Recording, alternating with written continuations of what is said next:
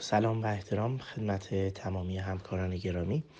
فیلمی که مشاهده می کنید نشون دهنده یکی از عارضه هایی که نسبتا شایع خصوصا در cath lab هایی که رزیدنت یا همکاران جدید کسانی که جدید آنجیو می‌کنند مشاهده میشه. همونطور که ملاحظه می‌کنید یک چندین filling defect global بسیار سریع در داخل تزریق ای مشاهده میشه.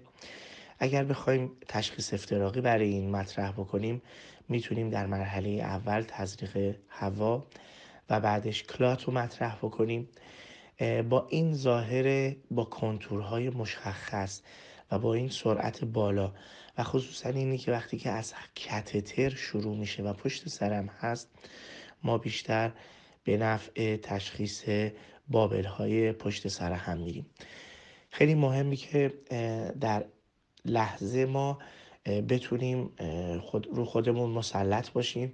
بدونیم که این زایه می‌تونه از بدون هیچ اتفاقی تا مهمترین اتفاقات یعنی به سمت عرس رفتن مریض پیش بره. چیزی که خیلی در این زمینه تعیین کننده است اینی که آرسیه شما یا رگ شما کلا دارای زایات دیگه هست یا نه؟ که آیا این حباب هوا می‌تونه اختلال جریان خون رو ایجاد بکنه یا نه؟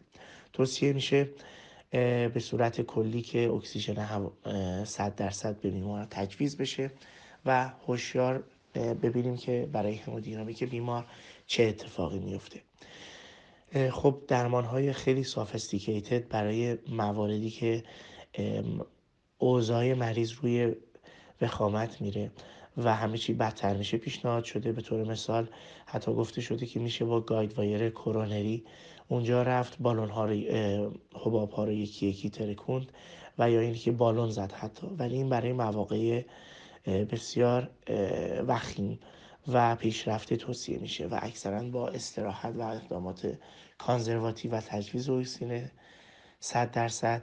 این مورد به خوبی جلو میره. ولی اینی که ما باید آماده باشیم و ببینیم مرحله بعد چطور هست و بسیار نقش تعیین کننده ای داره.